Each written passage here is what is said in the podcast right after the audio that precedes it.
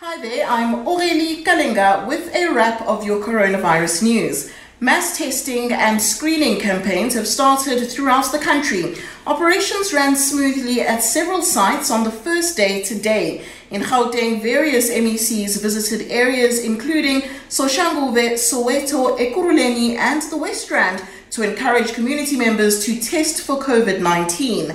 The same operation was carried out at prisons, and Correctional Services Minister Ronald Lamola confirmed today that an official tested positive. Meanwhile, the UIF says it's received over 22,000 applications for its coronavirus related financial relief. The Employment and Labour Minister says this will minimize the effects of the national state of disaster. The UIF will also assist those who have had their salaries cut during the lockdown. And earlier, the Communications Minister had to say sorry for violating the national lockdown regulations. Stella Ndabeni Abrahams is on special leave for two months one month unpaid after a picture of her lunching with a former MP did the rounds on social media. Some say the president took good action against her, but others, like the EFF, want her sacked and have laid a criminal complaint against her.